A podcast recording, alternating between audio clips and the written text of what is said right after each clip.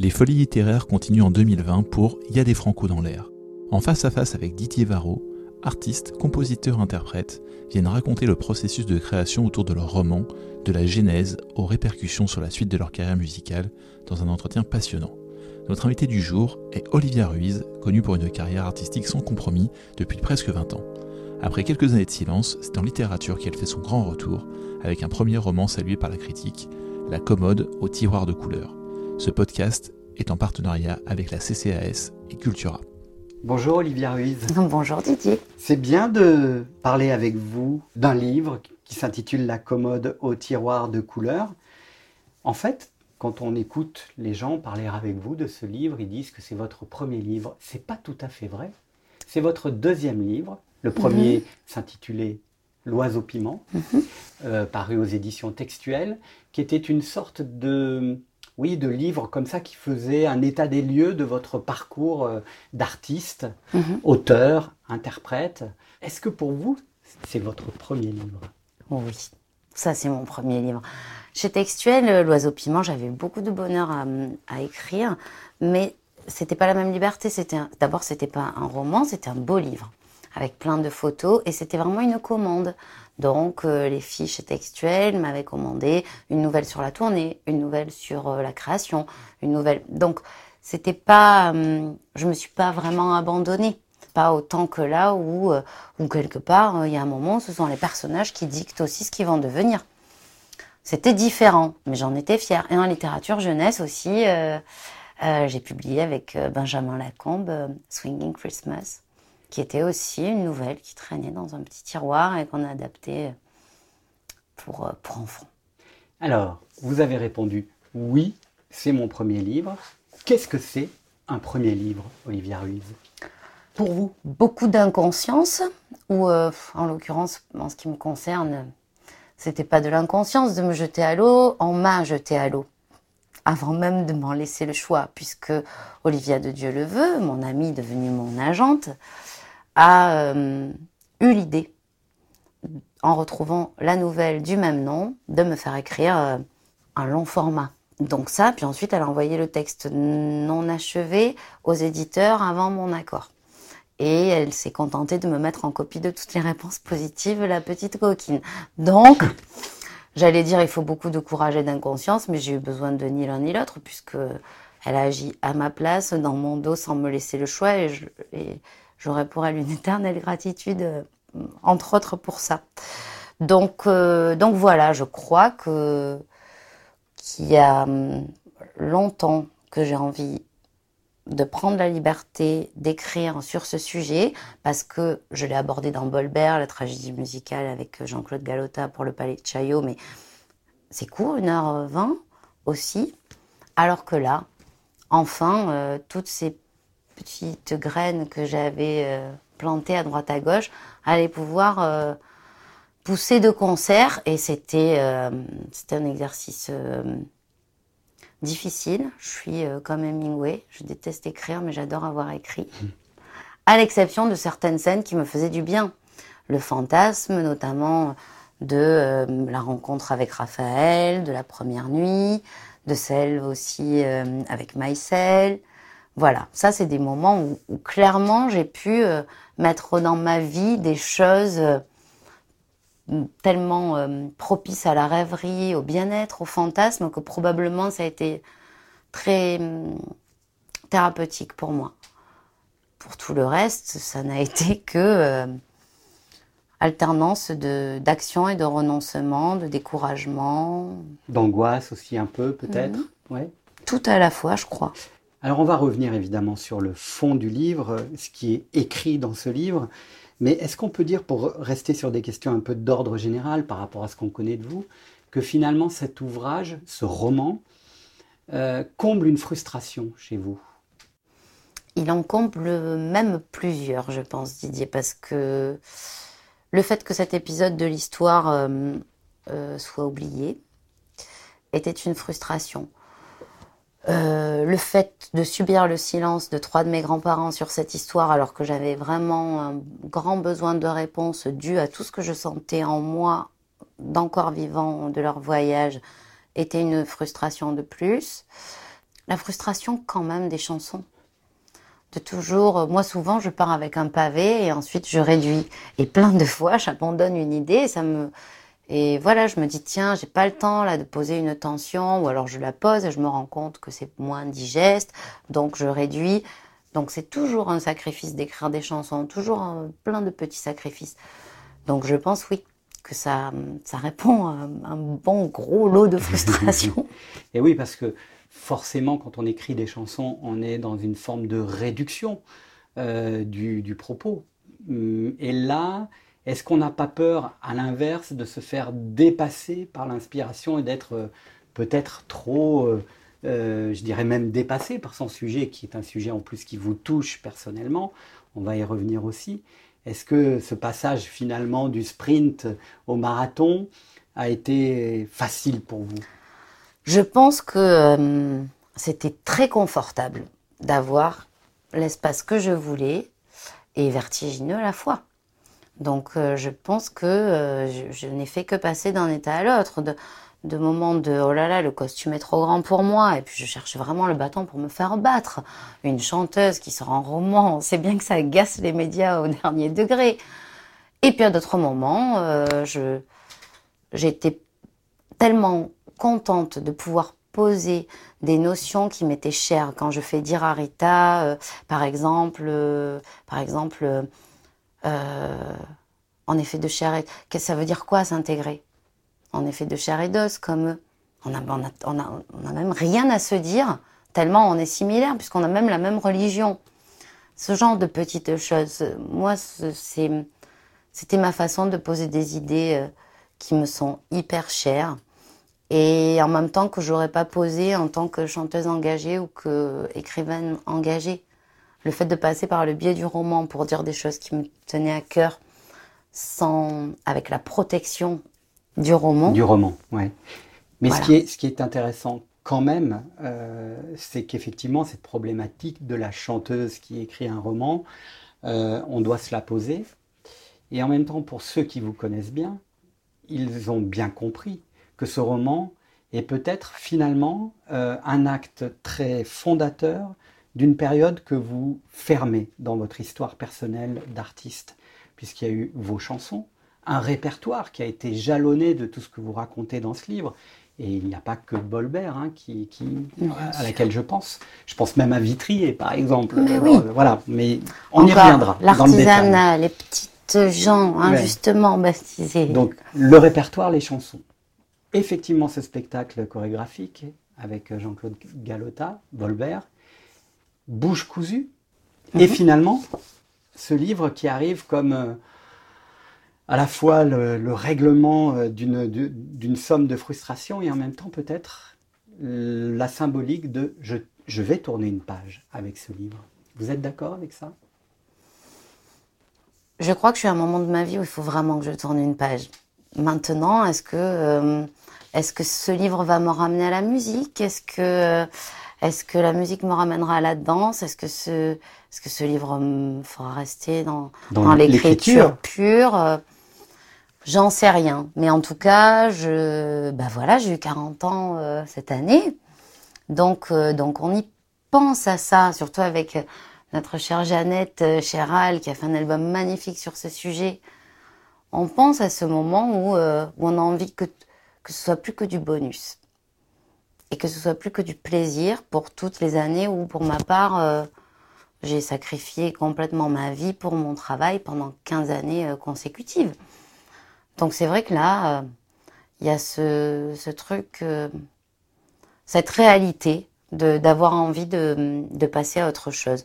Mais est-ce que passer à autre chose, c'est revenir aux sources? Peut-être je, laisse le destin me faire des surprises. Il m'a fait plus de belles surprises que de mauvaises. Donc j'espère qu'il va recommencer à m'en faire plein de belles. Alors, venons-en euh, au, livre. J'espère que vous serez d'accord avec moi. Il y a plusieurs personnages, en fait, principaux dans ce livre. Il n'y a pas que hum. cette personnalité fantasque et romanesque et courageuse qui est Rita. Il y a d'abord cette commode. Il y a comme hum. personnage euh, fondateur cette commode au tiroir de couleurs. Il y a une femme, cette grand-mère qui est un peu toutes les femmes, la Buela, mhm. Rita, qui est effectivement le ciment euh, de, ce récit, Il y a Raphaël aussi. Il y a André. Euh, et il y a la langue. Mhm. Voilà pour moi quels sont les personnages principaux euh, de ce livre. Est-ce que vous êtes d'accord? Bien sûr. Et tous s'organisent autour de, de Rita. Raphaël et, sa, et son refuge, sa langue et sa maison. André euh, est une, fondation, même si, euh, même si elle se sera perdue dans cet amour et qu'elle aura gâché probablement des années magnifiques de sa vie. J'aime à penser que Rita a eu des amants. Alors, ce premier personnage, cette commode au tiroir de couleur, c'était important qui est finalement un, objet qui puisse euh, tisser euh, la trame romanesque du livre, parce qu'il y a quelque chose à la fois euh, du ressort dramatique avec cette commode, et il y a quelque chose aussi de l'ordre de l'enfance. Hmm. Et de la curiosité. C'est vrai que la commode, on imagine aisément un petit enfant qui se penche, qui va fouiller dedans, dans un tiroir, même en soi. Euh, c'est un personnage à part entière. Je crois que si j'ai eu envie que ça passe par l'objet, l'objet qu'est la commode et, les objets qui sont à l'intérieur de la commode, c'est parce que je crois que ça facilite euh, l'échange. Euh, je pense que Rita, sans les objets, aurait eu moins accès à ses souvenirs pour, euh, pour entrer dans, dans le récit qu'elle va faire à sa petite fille. Moi, je n'ai pas de religion et, et j'aime toucher des objets en imaginant qu'ils ont une mémoire qui me relie par exemple avec mes morts. Le vieil Opinel qui était dans le, buffet de chez mon grand-père où on était tellement fiers, les petits-enfants, quand on arrivait. On avait chacun notre petit opinel. C'était sérieux, quoi. On avait chacun notre opinel à table. Voilà, il y a des choses euh, sûrement qui ont, qui ont, qui ont alimenté dans, dans, ma, dans ma vie euh, personnelle, et notamment voilà, ce tiroir, cet opinel, cette, cette espèce de fierté. Quand je le touche aujourd'hui, ce couteau, euh, je touche un peu la main de mon grand-père. Certains le font en faisant une prière, probablement, ou je ne sais pas trop quoi. Voilà. Moi, l'objet est important. Je, trouve que la sacralisation de l'objet est plutôt romanesque. Et euh, d'ailleurs, elle me permet, moi, dans mon quotidien, de, me reconnecter à mes morts ou à mes souvenirs perdus, oubliés. Voilà. C'est en ça que ce, ce, commode est un personnage à part entière, parce qu'effectivement, il a ce côté très ludique, et en même temps, il vous permet de charpenter aussi votre récit. Euh, c'est c'est comme un, un, immeuble en fait euh, euh, dans lequel on va rentrer. Il y a plusieurs euh, habitants qui correspondent à plusieurs vies, à plusieurs étages. Il y a ça hein, aussi dans, dans, dans, votre volonté d'amener le lecteur dans, dans, ce récit. Et d'ailleurs, vous avez justement dit comme un immeuble, l'immeuble euh, et, le lieu de vie de Raphaël, euh, sont, même le café, sont des commodes à part entière. Ouais, c'est ça. Moi, c'est ça que j'aime. J'aime les choses foisonnantes. J'aime le côté bordélique, plein de vie. J'aime que ça braille. J'aime que ça, que de sentir des odeurs de cuisine. De... Et du coup, c'est vrai que probablement que par, par goût, euh, on se retrouve comme ça avec finalement plein de, de, de, de, décors à tiroir et à chaque fois, on pourrait dire que dans chaque décor, chaque tiroir est un, rempli, rempli par un personnage, que ce soit euh, le squat à Toulouse ou euh, la communauté à Toulouse, pardon. J'avais mis squat, je crois, au début. Éditrices ont dit euh, T'es sûr là? Non, pardon. Alors, il y a aussi donc Rita. Mhm. Vous avez l'habitude de dire que, en fait, ce personnage, qui évidemment est le ciment de ce livre, euh, c'est un peu toutes les femmes. Euh, il y a beaucoup de vous dans ce personnage. Il y a beaucoup de ce que vous êtes. Il y a beaucoup aussi de ce que vous aimeriez être. Il y a beaucoup aussi de ce que vous, parfois, vous vous reprochez vous-même. Absolument. Et ça, c'est vrai que ça m'est apparu que très récemment. C'est dingue. Hein c'est quand même fou, quoi. En le relisant euh, juste après parution. Vous l'avez relu? Ouais. Du Pourquoi? Parce que j'y arrivais plus depuis la fin des corrections. Parce que, euh, parce que je, j'ai enquiquiné le monde avec des corrections et des corrections. Les filles, euh, que ce soit Constance Trapenard ou Véronique Cardi ou Olivia de Dieu le veut, étaient là comme moi pour un texte ciselé, mais je pense que je leur ai rajouté bien deux trois passes de correction une fois qu'elle me disait là c'est fini. Non, c'est pas fini, on va remettre une petite couche quand même. Donc ça, ça vient euh, peut-être aussi de votre euh, métier entre guillemets de chanteuse ou quand on est en mix, on aime bien revoir l'ouvrage Hein, une prise de voix, un niveau de guitare, un, piano plus ou moins un peu faible, bien sûr. Et d'ailleurs, ça a été dur de, de lâcher le truc. J'ai bien senti qu'il y a un moment donné où il fallait s'arrêter, que j'allais les faire craquer. Mais voilà, donc on était dans cette dans cette idée toute de texte euh, extrêmement euh, ciselé. Moi, j'avais envie que ce soit à la fois hyper immédiat et compréhensible, comme je le disais tout le temps, par mon grand-père qui est en EHPAD, qui a 93 ans, s'il pouvait lire, euh, il peut pas parce qu'il a Alzheimer, mais s'il pouvait lire, je voudrais que chaque mot soit compréhensible par lui, au même titre que par vous, Didier, euh, journaliste érudit, que par euh, je ne sais qui. Et, et, je crois que ça, ça a beaucoup défini aussi ce qu'allait devenir le livre. Alors donc ce miroir euh, qui est Rita pour vous, vous avez pris conscience en fait qu'au-delà de cette incarnation euh, d'une multitude de, personnages féminins, euh, c'était vous démultiplié dans toutes ces extrémités en fait. Je crois que on, est toutes les deux des, des utopistes pessimistes des guerrières Des guerrières, mais en fait, euh, je crois que Rita, c'est moi, euh, sauf que moi, comme le dit la petite fille, je suis née avec une cuillère en argent dans la bouche. Façon de parler. Hein. Je n'ai jamais eu besoin. J'ai toujours mangé à ma faim et j'ai toujours eu un toit au-dessus de la tête, en tout cas. Donc, euh, donc je crois qu'on se ressemble sur le côté guerrier, sauf que elle, euh, sa lutte est réelle. La mienne euh, de lutte n'est presque que celle de moi avec moi ou de moi en tant que maman pour mon fils ou oui ou vous en tant qu'héritière d'une justement d'une d'une histoire qui mhm. est complexe et en quête de liberté aussi. Absolument. Finalement, euh, elle reçoit tout ce que j'aurais rêvé de recevoir. Je le disais il y a pas longtemps à quelqu'un. Je disais qu'est-ce que j'aurais aimé avoir la matière suffisante à faire un récit? Il était là mon fantasme. Il n'était pas à faire un roman du tout. Il était à recueillir vraiment l'histoire telle qu'elle est. Et la magie du truc Didier, c'est que ça y est, euh, une association franco-espagnole me propose de m'aider euh, à faire mes recherches. donc finalement finalement, c'est la fiction qui va m'amener peut-être à avoir euh, les éléments nécessaires à faire un jour un récit. Rita, finalement, c'est une clé aussi qui vous amènera sur euh, le dévoilement de cette histoire qui est la vôtre et qui est celle aussi de, votre famille. Mhm. Alors, il y a un autre personnage, Raphaël. Euh, lui, on a la sensation qu'il incarne finalement euh, l'homme idéal.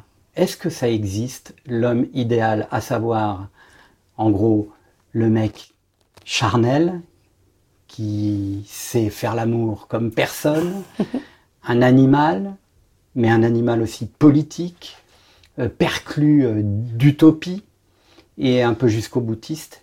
C'est ça l'homme idéal? Et celui qui disparaît aussi. Celui qui disparaît. Mmh. En ne laissant que les bons souvenirs. C'est exactement ce à quoi j'allais en venir. Est-ce qu'il est idéal euh, simplement parce que il est l'âme sœur de Rita et que quelquefois, oui, certaines personnes trouvent non pas un idéal, mais leur idéal? Ou est-ce que euh, le fantasme euh, l'a embelli avec les années qui se sont écoulées entre sa disparition et la rédaction de la lettre que, que contient le tiroir euh, du carnet de poèmes. On peut expliquer peut-être pourquoi il disparaît. Hein hmm, C'est spoilé un peu quand même mon cœur, non? Oh non Tu crois? On peut l'expliquer en, en, deux mots. Euh, Raphaël est quelqu'un d'engagé. Raphaël est un enlacé. Ça veut dire lien en espagnol. Les enlaces, ce sont ces personnes qui euh, étaient un petit peu à la fois euh, des espions, des hommes de confiance, qui n'étaient pas forcément sur le territoire, mais parfois délocalisés pour pouvoir envoyer euh, des marchandises, quelles qu'elles soient. C'était souvent des têtes pensantes. En tout cas, ils faisaient partie de l'élaboration de stratégies de la guérilla contre Franco. Et euh, en écho aux parents de Rita, aux gens qu'elle aime le plus, euh, il va disparaître. Euh, voilà, il va disparaître. Donc, donc Rita va se retrouver confrontée deux fois à la toute-puissance de l'engagement. Et, et ça va forger son besoin d'engagement le sien vis-à-vis de l'autre autant que son attente d'engagement vis-à-vis d'elle. On n'en dira pas plus, mais sur André, alors qui est le deuxième homme euh, important dans, la vie de, Rita, c'est un personnage très curieux finalement. Euh, c'est un personnage profondément humaniste, hein, on peut le dire euh, comme quand même. Effectivement, singulièrement insaisissable, et euh, on a la sensation encore là qu'avec ce personnage qui jalonne l'histoire euh, euh, de, cette, de ce déracinement, vous mettez aussi un peu de, de vos interrogations sur, sur l'homme dans une relation amoureuse. Mais, bien Mais alors à ce moment-là, déconnecté de la guerre d'Espagne ou du combat contre Franco. Bien sûr, mais bien sûr, la relation homme-femme, enfin la relation amoureuse, homme-homme, femme-femme ou femme-homme, est quand même espèce de, une espèce de source inépuisable d'inspiration. Parce qu'effectivement, il y a ce décor de, de, de, cette Espagne euh, fracturée euh, par, euh, par le franquisme, mais vous, vos figures totémiques d'hommes, elles vous permettent de d'y mettre aussi vos réflections sur l'amour et on peut sortir ces personnages de leurs conditions historiques. Et sur la maternité. Elle, a des phrases, euh, notamment une phrase euh, choc, Rita, sur la maternité, puisqu'elle dit c'est se prendre un pavé en pleine gueule, un pavé du lancer du plus beau geste et du plus bel élan, mais quand un pavé pleine tronche tout de même, enfin, beaucoup plus joliment dit, mais euh, donc il y a tout ça sur la liberté aussi, sur, je pense que entre les lignes, il est écrit que la liberté est un leurre que la liberté commence par le renoncement. Donc elle, elle perd tout, tout, son sens à partir du moment où elle décide d'essayer d'exister. Euh, sur le, les besoins de la femme, les incompréhensions, euh, que son que sa passion et que son engagement, encore une fois, euh, peut, peut donner comme chose effrayante ou, ou ou insaisissable elle aussi. Vous posez la question en creux avec ce personnage de, de l'amour et du désir, de la, de la relation finalement entre l'amour et le mhm. désir. Euh, vous posez aussi en creux euh, cette question euh, très forte de la pérennité aussi de la relation amoureuse. Est-ce que pour qu'une histoire amoureuse s'inscrive dans la pérennité, il, il faut régler cette problématique du désir? Puisque cet homme a un vrai souci avec euh, le désir euh, au sens premier du terme. Absolument. Il a même un souci avec euh, l'enveloppement. Je crois qu'à partir du moment où, un enfant arrive dans leur vie, il n'a plus assez d'énergie. Il peut pas envelopper deux personnes. C'est quelqu'un de profondément humaniste et en même temps de très égoïste aussi. Et qui et qui, contrairement à Rita, et c'est ce qui fait, je pense, la, richesse euh, de la relation, euh, n'attend rien de la relation amoureuse, ne la rêve pas, ne la fantasme pas. Le couple euh, n'existe plus quand l'entité famille se met à exister. Et finalement, j'aime bien imaginer que Rita a plein d'amants pendant cette ellipse qui se passe Parfois, je me dis, j'aimerais quand même bien écrire une suite à cette histoire parce que j'aimerais pouvoir éclairer certains moments. Et puis Rita, j'ai envie qu'elle se libère de cette relation aussi à un moment donné. J'ai envie, j'aurais voulu qu'elle s'émancipe plus. La dramaturgie me l'a pas permis. euh, clairement, il y a des moments aussi où le texte, euh, j'avais pas envie du tout euh, de ce qui se passe avec Juan.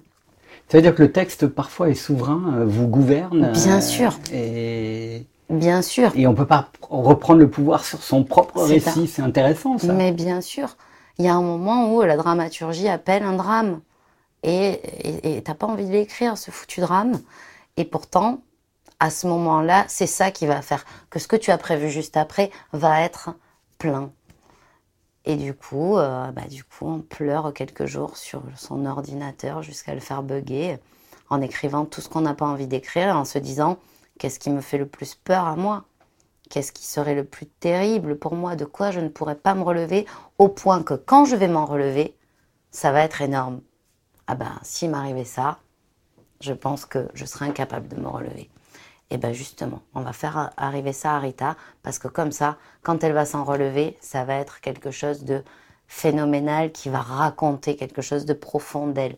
Donc oui, euh, plein de fois on est pris au piège euh, et on doit s'atteler à quelque chose euh, qui n'est pas forcément euh, agréable à écrire ni, ni à aller chercher. Ce qui est très fascinant dans ce livre, c'est que si on doit faire le pitch du livre, on va forcément parler de l'histoire, d'un déracinement, d'une problématique autour de la transmission, de la non-transmission, sur le rôle du secret euh, dans la vie Mhm. et dans la condition humaine. Est-ce que les secrets doivent rester des secrets, comme vous le dites, ou est-ce qu'ils sont faits pour être un jour révélés? Toutes ces questions sont quand même centrales dans, dans le livre, Absolument. mais elles sont percutées par, encore une fois, puisque nous sommes au cœur euh, du sujet, par la- votre vision de l'amour. Et à travers ce personnage de, de Raphaël, à travers aussi ce personnage de André, mais aussi sans spolier, comme vous dites le- totalement le, le- le- le livre, il y a, il y a l'amour sensuel, charnel, il est euh, aussi évoqué à la fin du livre dans une autre dimension avec euh, ce personnage de prostituée qui va finalement venir consoler euh, ce André qui était un handicapé presque de la, de- du toucher. Et à qui on va laisser une chance euh, de se racheter. Quelque Il y a part. quelque chose d'un peu transgressif aussi dans votre vision de l'amour. J'ai toujours trouvé insupportable la vision assez commune de dire l'homme a des besoins sexuels. J'ai toujours trouvé ça d'une telle connerie que ça m'a fait écrire mon corps, mon amour. Non, une femme est une femme aussi, et elle a des hormones aussi, en folie parfois, peut-être encore plus. Et non, une femme a besoin d'avoir une sexualité épanouie pour être épanouie. C'est chimique, c'est physique, pas plus un homme qu'une femme. Et, et du coup, c'est vrai que souvent, euh, dernièrement, mes personnages féminins affirment ça. Parce que c'est une affirmation que j'ai envie de faire moi aussi en tant que femme, de dire mais d'où ça sort euh, ce, ce- ce cliché encore existant comme quoi c'est souvent à post-accouchement. Ah, ma femme n'avait pas envie. Mais quoi, ta femme n'avait pas envie? Est-ce que peut-être tu t'y es pas mal pris? Est-ce que peut-être elle, elle en mourrait pas d'envie Mais j'en sais. Enfin, on, on présuppose des choses. euh, moi, j'adore les quatre accords Toltec. Je sais pas si vous voyez, mais voilà, Oui. c'est toujours cette idée de, de ne pas présupposer. fait partie des quatre accords. Et, et j'aime cette idée. Je, je- je suis la première à présupposer de plein de choses. On est, c'est un travers hyper humain. Mais sur ce sujet-là, ça m'a toujours dérangé. Et je crois que j'écrirai toujours, euh, euh, quelle qu'en soit la for- forme, sur des femmes euh, modernes. Euh, parce que parce que les clichés sont encore euh, très présents. Et Rita, elle a une immense modernité euh, de pouvoir affirmer ça à sa petite fille, alors que c'est peut-être pas le, premier sujet, mais c'est crucial pour elle de transmettre ça. Probablement pour que sa petite fille en prenne conscience et ne renonce pas comme elle, elle a pu le faire aussi, avec cette idée de réparation en permanence. Et d'ailleurs, on pourrait aussi parler d'un autre personnage masculin, vous, vous l'avez évoqué euh, au début de notre entretien, Maïsel, on, le- on prononce Mhm. comme ça? Maïsel, ouais. Qui a encore une autre proposition amoureuse. mais oui. Hein, c'est c'est peut-être... le- Et encore une fois, un coup de pied dans un cliché. Ouais. Voilà, euh, une femme ne peut pas faire l'amour sans amour. Mais c'est depuis quand? Depuis quand un homme pourrait faire ça et pas une femme? Et j'aimais bien cette idée-là. Euh, quelle est une rencontre où tout d'un coup, euh, euh, c'est son corps qui va la ramener à sa tête et pas l'inverse. on parle souvent, j'ai pris conscience de, j'ai et je trouvais ça tellement intéressant que que ça que ça, ça, sa énième reconstruction passe par le corps et que son retour de confiance passe uniquement par le corps parce qu'elle est quand même très cérébrale et je me disais que ça ça pouvait être un vrai tournant dans sa vie. Ce qui rejoint le fait que j'aimerais bien lui inventer des amants un jour ou que je vais continuer à les lui inventer juste dans ma tête. En tout cas, ça, donne envie aussi, euh, si vous poursuivez ce travail d'écriture, euh, de, de, vous, j'allais dire de vous écouter, de vous lire sur cette, euh, cette traversée du désir qui, qui, qui parcourt aussi ce livre. Quatrième personnage très important, c'est évidemment la langue. La langue, c'est euh, à la fois une histoire de territoire, c'est aussi un vecteur d'identité, mais c'est aussi la musique de ce livre. Mmh. Et c'est là où la musicienne euh, finalement s'incarne dans, dans, ce roman, mmh. c'est que c'est un, un livre extrêmement musical dans son style. Des phrases courtes, mais pas toujours. L'espagnol qui vient percuter le, français. Une langue très libre, qui pourrait parfois être une langue très classique et qui vient tout d'un coup percuter une langue plus picturale. Euh, c'est de l'ordre de la chanson, ce travail que vous avez fait sur la langue, en lui donnant en plus une réelle importance comme personnage dans, le livre. Alors cette langue, c'est la langue des gens de chez moi. Ce mélange d'argot, euh, de patois, d'occitan, d'espagnol, donc ça, c'est juste la chance que j'ai eue de naître euh, dans ce petit coin de, de, de, de, couleur euh, qui est, euh, qui est mon village ou, qui est ma région.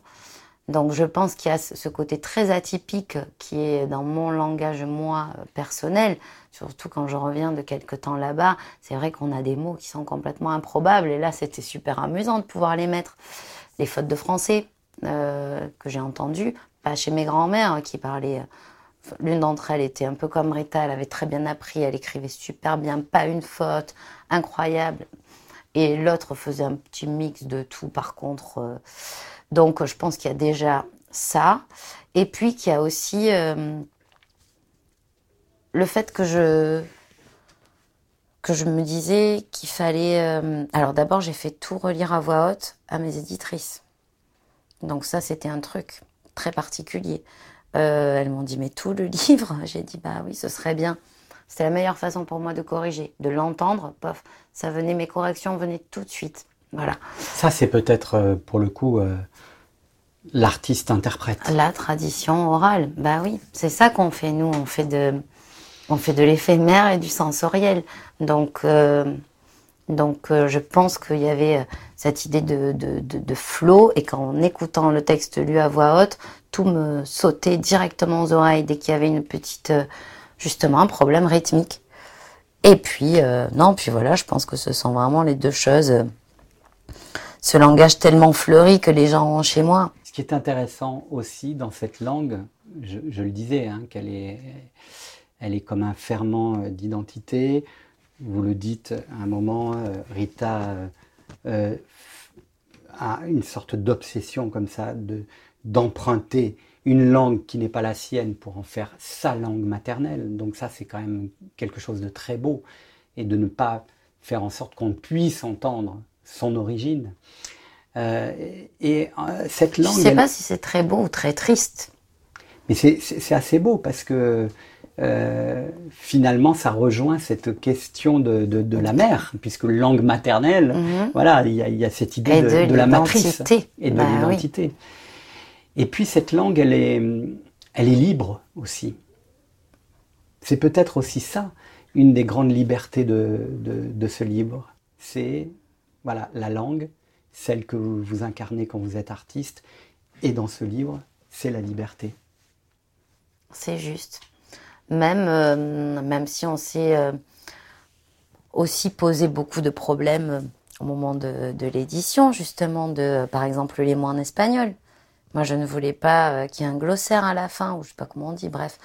Euh, le, le- le petit truc où on est obligé d'aller chercher page et les le notes en bas de ouais. page, Ouais. c'est quelque chose qui pour moi me semblait sortir complètement de, de l'histoire et que je voulais éviter. Donc il a fallu être malin parce que euh, ne préciser mais qu'entre parenthèses, voilà, c'était ça c'était une petite galère parce que moi j'ai jeté mes mots et quelquefois les filles me disaient ah mais ça on, nous nous petites françaises on comprend pas, on voit pas donc on a trouvé cette petite solution qui me semblait euh, euh, permettre justement de garder ce débit euh, et ce balancement euh, sans le couper par un petit.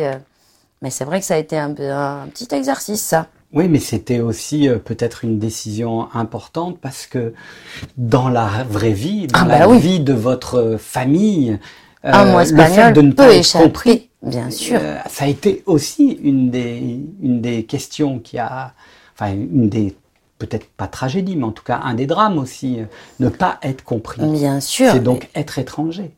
Absolument. Et, euh, et d'ailleurs, euh, comme, comme Rita, tous ont abandonné cette langue.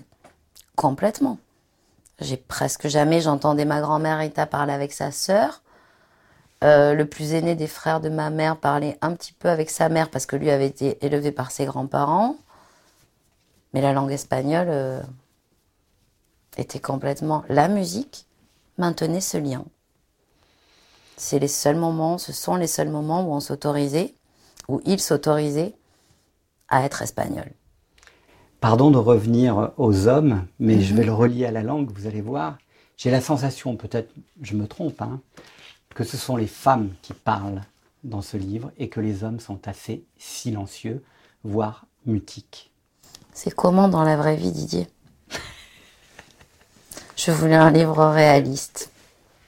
Je l'ai fait pour qu'il puisse l'être pleinement. Donc oui, malheureusement pour vous, les gars. Mais euh, c'est- à la fois étonnant, en même temps un peu tragique, mais est-ce qu'on peut imaginer euh, Olivia Ruiz donner un langage, une langue libre et fleurie euh, aux hommes? Oui, Oui. absolument. Bah, il y a des exceptions, mais c'est vrai que c'est vrai que c'est quand même on est on a plus tendance à toujours vouloir régler les problèmes, mettre des coups de pied dans la fourmilière, se dire allez on repart, on reprend tout à zéro. Il y a il y a peut-être une forme de de de, de passivité euh, un petit peu plus grande euh, chez les hommes. On se on fait avec les choses quoi, je trouve souvent. C'est comme ça. Pour un homme, souvent, c'est comme ça. Et pour une femme, eh ben, c'est comme ça. Ah ben, tu vas voir, on va y arriver. Et ce sera pas comme ça. C'est cliché, mais c'est c'est autant cliché que que vrai dans, dans ma vie à moi, en tout cas dans mon petit monde minuscule à moi, dont, dont vous faites partie. Donc, euh, je vous pose la question, mais je connais la réponse. Le silence, c'est donc aussi une sorte euh, d'arme masculine qui peut être une arme de destruction massive, hein, Olivia Ruiz Je pense que c'est une arme vouée à la protection, qui est vouée à être protégée quand l'homme l'utilise, et que l'homme souvent ne réalise pas à quel point cette arme peut avoir le potentiel d'une arme de destruction massive. Et c'est dommage, je crois qu'il y a une capacité d'écoute euh, qui est peut-être un tout petit peu plus euh, grande chez les femmes, peut-être parce qu'on porte la vie, peut-être. Voilà. Et, encore une fois, c'est une généralité. Comme toute généralité, il y a des milliers d'exceptions. Bien sûr, bien sûr. Cette Espagne euh, qui est évidemment présente de la première à la dernière page dans son histoire, dans ce combat qui a été celui des républicains espagnols, dans cet héritage aussi que laisse le franquisme, cette Espagne d'aujourd'hui qui voit renaître quand même une sorte de, pas de nostalgie, mais quand même, on, on- on- on l'a lu, on l'a entendu, que le franquisme aujourd'hui, euh, euh, Était très combattu par Manuel Sanchez. ouais, mais qu'il existe.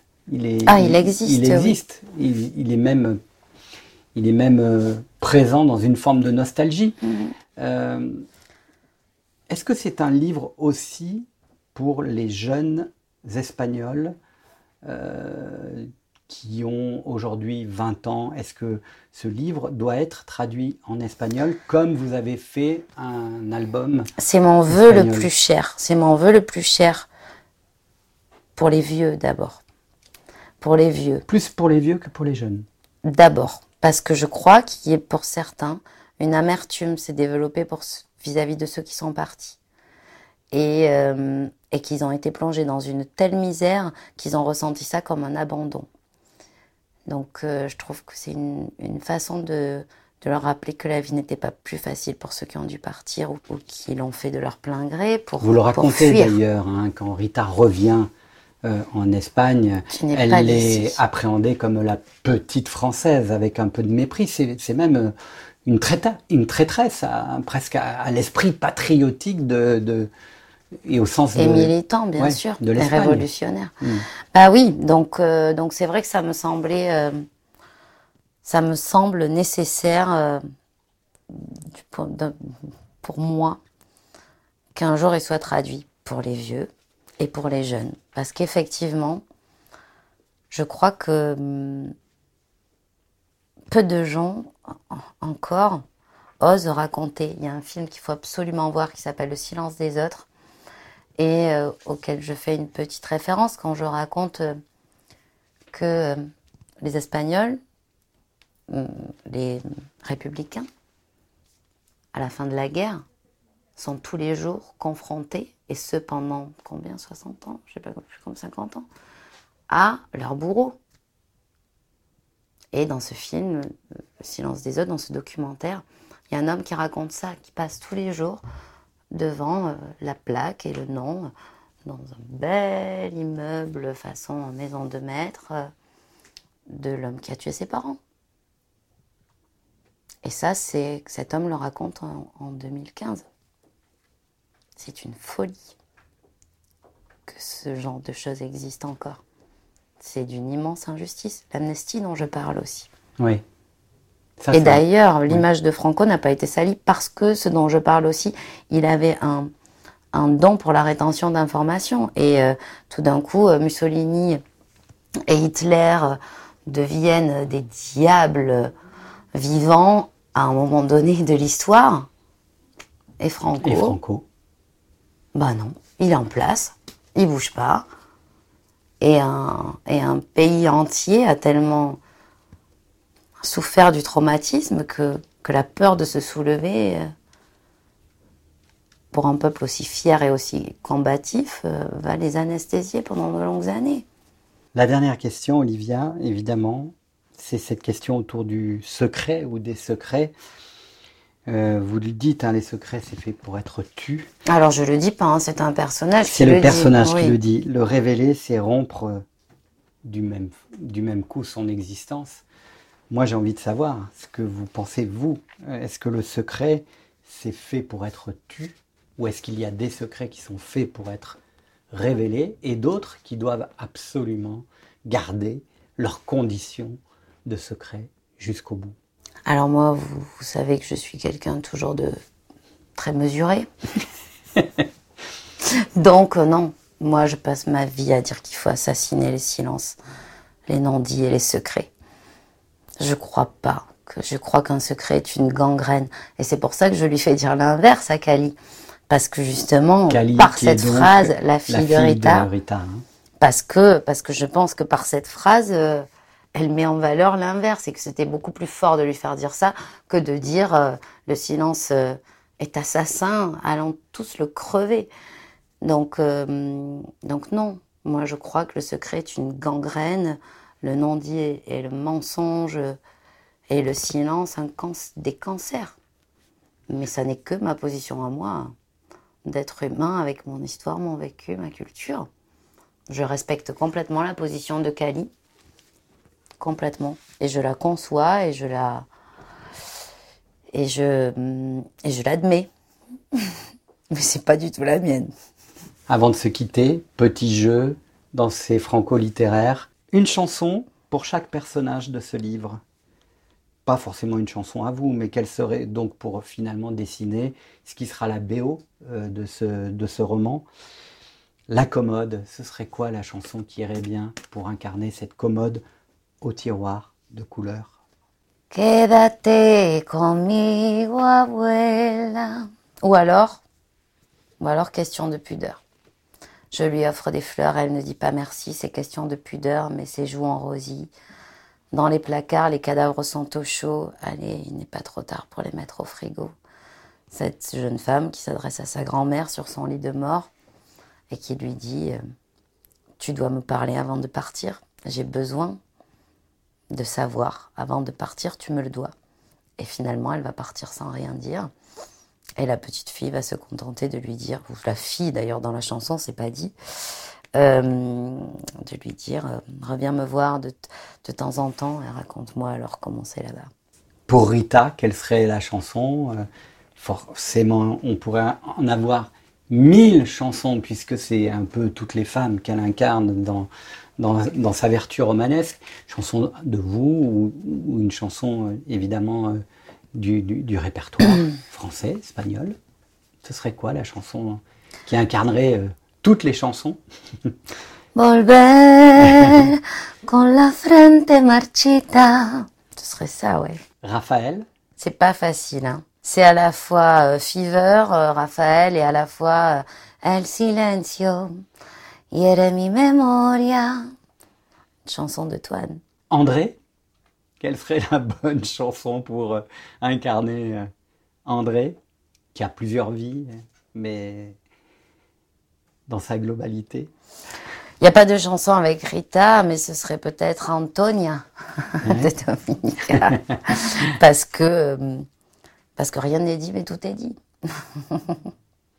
Et la langue, personnage aussi donc euh, majeur, quelle serait la chanson qui pourrait incarner cette langue qui est si euh, libre dans, ce livre, La commode au tiroir de couleurs Ça pourrait être... Euh...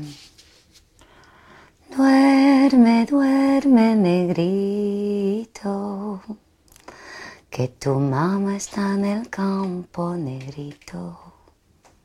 Ça, ouais. La langue, c'est une maison.